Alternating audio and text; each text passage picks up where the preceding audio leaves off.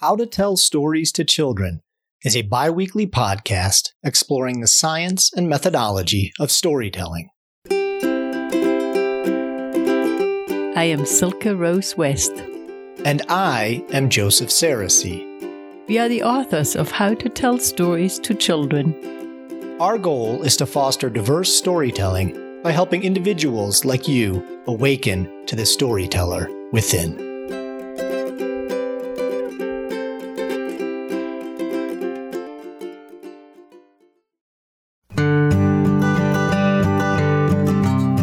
Welcome to the Storytelling Loop with Joseph Sarosy. I'd like to share a story with you today, but uh, this story lives very deep in the ocean. Sometimes when we're looking for that story, we need to be attentive I need to be attentive. And I'm only as good of a fisherman as I am. This story is about a little boy, and this boy was born on a special day. And that's because all days are special, just like the day you were born.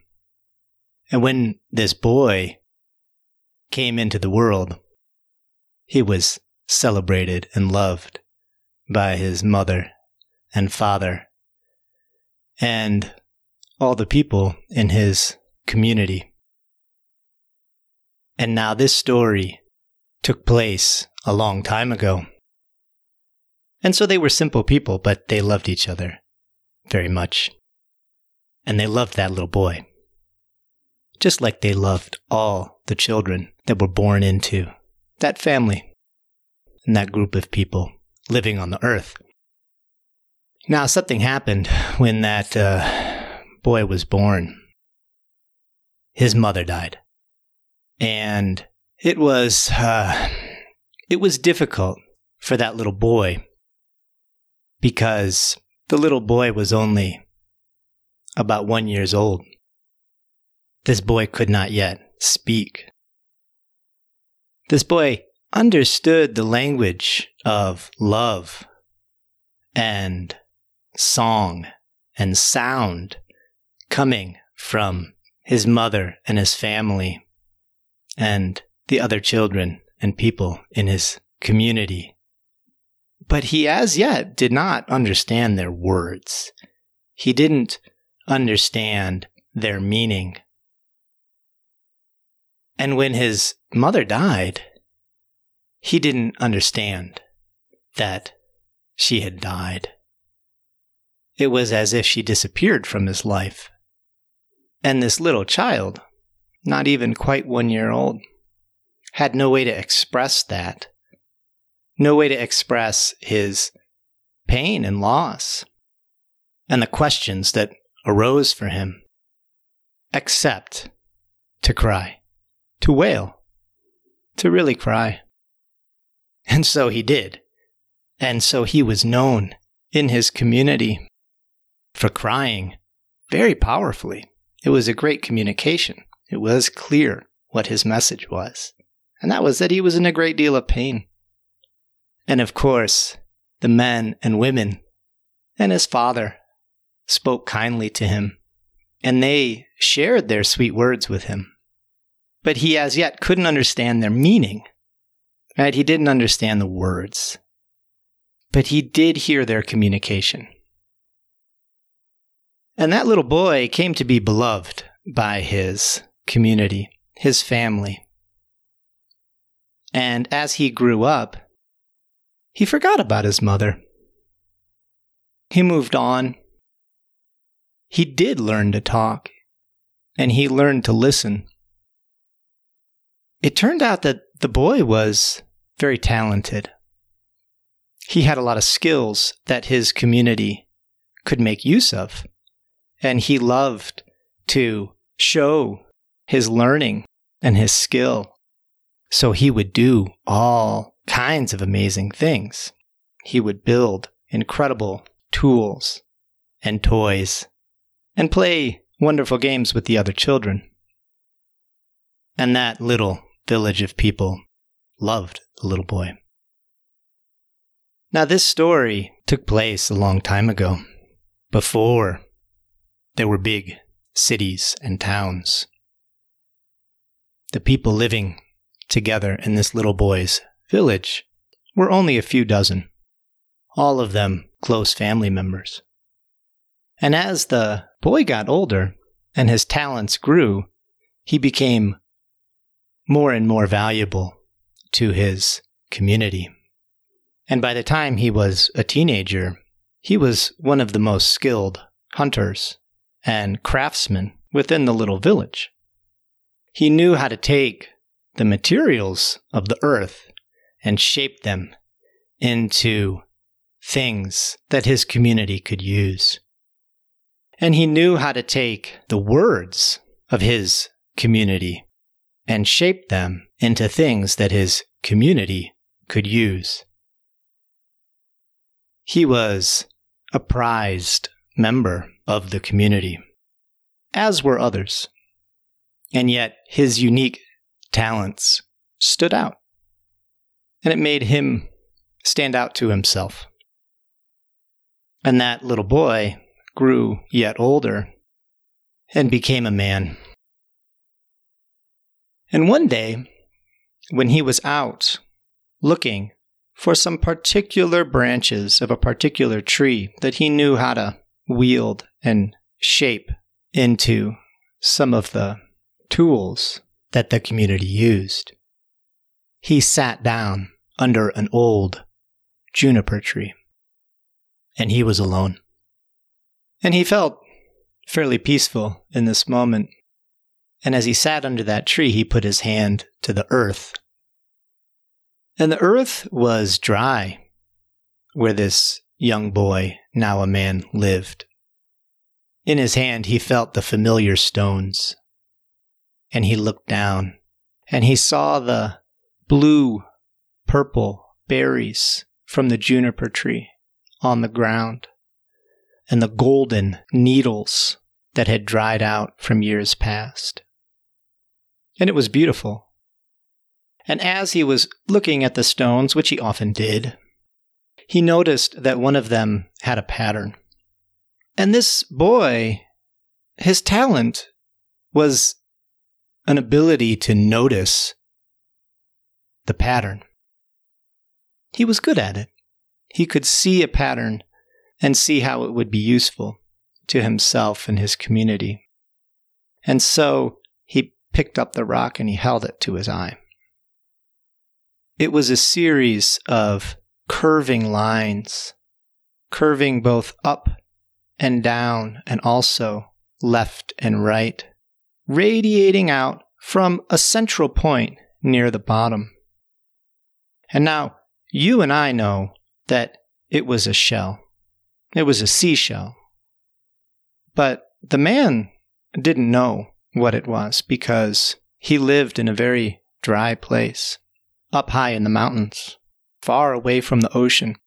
And this was before people moved around on the earth so that they knew all the different places he knew his place, he knew his people, the plants and rocks and materials of where he lived. But he didn't know about all of the earth. And as he held this pattern to his eyes, it made him wonder. He brought that stone, that stone shell, for it was a fossil, back to his community and he showed it to the people. Children loved to look at it. And the men and women ogled it, saying how beautiful it was, how curious it was, how strange it was. How could a rock form such an intricate pattern? And finally, the man brought it to one of the grandmothers in the village, and she looked at it. She said, Listen, you little boy. Many, many years ago, this land that we live on, this dry and bony, fragmented land, was once a great sea of water. The earth you stand on right now once had hundreds of feet of salty ocean water above it. A great many years ago. And in that salt water, a great many creatures, very different from you, lived and breathed. They breathed the water. And they lived here, right here where you stand, many thousands of years ago. Very slowly the earth changed. And as it did, the waters of that great sea slowly receded. Now, at that time, in that ocean, there were great, monstrous creatures. So large that if they were here with us right now, they would be crushed under their own weight. One of them was bigger than our entire village. And they moved through the waters. And they sang to each other. They sang a song in memory of themselves and of us. They remembered that we would be here. And the man looked astonished, for he had never even seen the ocean. The largest body of water he had ever seen was a river. And even that river was something that he could manage to step and swim across in a matter of seconds. An amount of water so big that giant creatures swam through it was hard for him to understand. He couldn't understand. But he listened to that grandmother and he held that shell in his hand. And she said, This is a small memory of that song, of those creatures. And you hold it now in your hand. Though the ocean is not here, though you see no behemoths swimming above you in the sky, they are here with us. You will learn to see them when you can call them with your song. And the man laughed a little bit. While he had a great many talents, he did not have a talent of singing. He knew how to make things. He knew how to turn words into strings of meaning. And in fact, though when he lost his mother, he had no words for it, he had grown into a great craftsman of words and meaning. And so he asked the grandmother, Well, what is this song of these creatures? What are the words? And she said, There are no words. It's merely the song. Well, then what are the sounds? he asked. I can't teach you the sounds, said the grandmother, but it sounds like wailing, moaning. For many people, it's an ugly sound. It's terrifying, and yet it's beautiful. And the man thanked the grandmother for sharing her wisdom, and he stood up. And he held the shell in his hand and he left. And as he was walking through the paths of his village, and the children were running around, he himself had children and a beautiful wife, all of whom were very skilled like he was. And so he smiled when he saw the children running through the street he saw all of the children in his village as his children. He saw all the men and women in his village as his brothers and sisters, and he saw all the elders in the village as his elders. And he clutched that little fossil shell, holding on to a piece of imagination, a story that this grandmother had told. And he smiled. A few days later, he was out looking for food to eat and bring back to the village, and his hunt led him high up into the mountains. He was on the path of some hoofed deer, thinking that if he could catch one, he would have much food to bring back to his people. He walked softly. He walked carefully through the forest, watching, observing, praying for those deer. His journey took him to the top of the mountain. For the deer had climbed all that way to find different herbs and grasses that grow only in the summer months at the top of the mountains.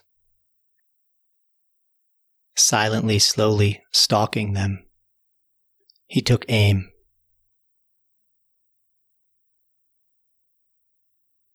And he fired. He fired his weapon. He fired his whole being at that deer. And he was a very skilled hunter. Yet he missed. He missed his mark. And the deer, being excited, ran off and escaped the man. And the man sat there for some time, frustrated, a little bit angry, disappointed.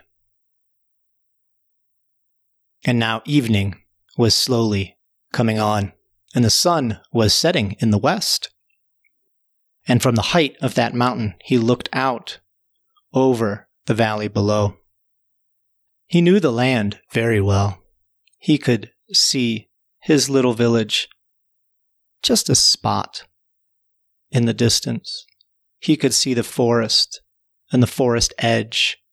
He could see the river flowing like a thread through the valley. He could see the great rocks and trees that were landmarks for he and his people. And as he was sitting there, consoling himself for not having caught a meal. He felt in his pocket. He pulled out that polished, old, fossilized shell, and he held it. And he was grateful to have words for what it was, words that he had been given by this grandmother. It was a creature of the sea, a giant, towering mass of water that once covered the entire valley, even up to and above the mountains. And there were creatures that lived in it, that breathed in that salty water. And they sang to each other in memory of me. And he held that little shell. The sun began to dip below the horizon, and he looked out through this mass of air and space resting above the earth, the land. And he knew it was there because he could breathe it. The birds flew through it. He could see two ravens in the distance, soaring playing on the wind. And nearby, little songbirds flit up and down and through this air that occupied this space below the mountain, above the mountain, above the earth. And in his mind, he pictured the ocean of water. He pictured the river swelling with rain until it covered the entire valley. And he pictured the trees wrinkled, sharp, and jagged, slowly bending and moving soft with the movement of the water.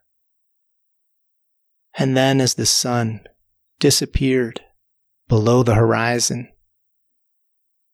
he could see the creatures. He knew they weren't there, and he knew they were there. He had asked the grandmother when he sat with her. He had good language. He asked her, Do you mean this literally? Or is this a story that you're sharing with me? Now, the grandmother had been wise. She didn't give him an answer. She asked the man, the boy, to find that for himself. And so, as he sat at the top of the mountain and looked out over that great and ancient sea, and he held that fossilized shell in his hand. He saw the ocean. He saw the creatures within it. He no longer cared whether he saw it for real or whether he saw it through his story. He saw it. He merely saw it. And the light began to dim, and the earth, and the air, and the sea began to grow dark. Not yet night, but dark. And the man sat there and held that fossilized shell. And suddenly he thought of his mother. He didn't know why. He had mostly not thought about his mother for most of his life. Because he had no words for her. He had no words for the loss that he felt. He had become a man, a skilled craftsman, a skilled speaker. He had no words for his mother. She had left him before he had words. And he began to wonder. The first stars began to show in the night sky. He began to wonder why he was thinking of his mother. As he allowed that memory to flood over him, he felt a great sadness. For he had loved his mother, even if he had not become old enough to speak that in words to her. He had lived it as a baby. He had shared her joys and his joys. And they had loved each other. And as that wave of sadness came over him, he began to cry.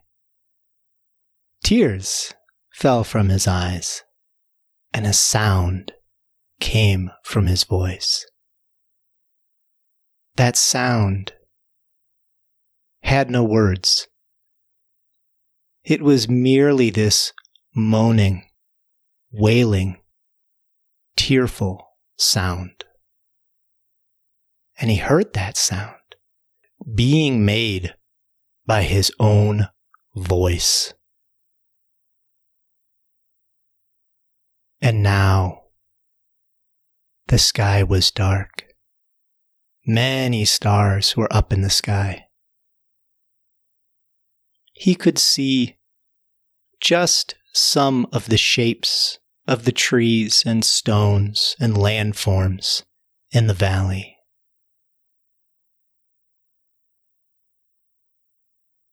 And just below him, out of the ocean, crested an enormous and beautiful whale.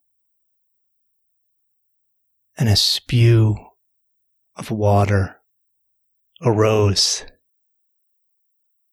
from its blowhole, from its connection to the air and spirit that he himself was breathing in that moment. And as he watched that whale surface above that ancient ocean, he felt a deep pang of love and respect and sadness and remorse and happiness.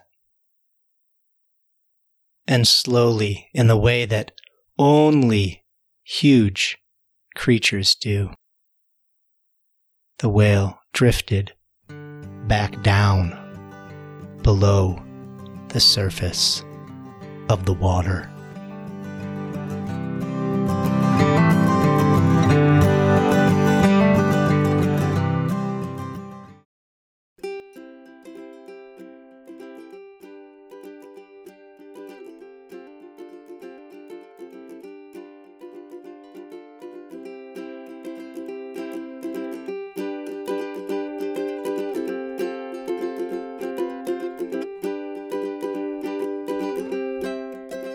Thanks for listening to How to Tell Stories to Children, a bi weekly podcast from the authors of How to Tell Stories to Children, now in 19 languages.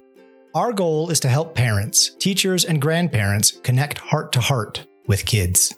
You can find this podcast as well as upcoming webinars, events, our blog, stories, and more at howtotellstories2children.com and on our Facebook page. You will also find the entirety of Season 1, which gives more background and perspective on a variety of storytelling topics. You can also submit questions and ideas. We like to hear from you. If you value this podcast, we invite you to consider making a contribution to keep it alive. The proliferation of free podcasts, articles, and resources on the web makes it easy to forget that real people are behind the work. It means a lot to us when you take the time to rate and review our book, this podcast, or share it with a friend. And if you're able, your financial gifts at patreon.com slash how to tell stories to children make it possible for us to continue calling out the storytelling voice in other parents, teachers, and grandparents. Together, we can spread the intimacy and joy of storytelling one family at a time.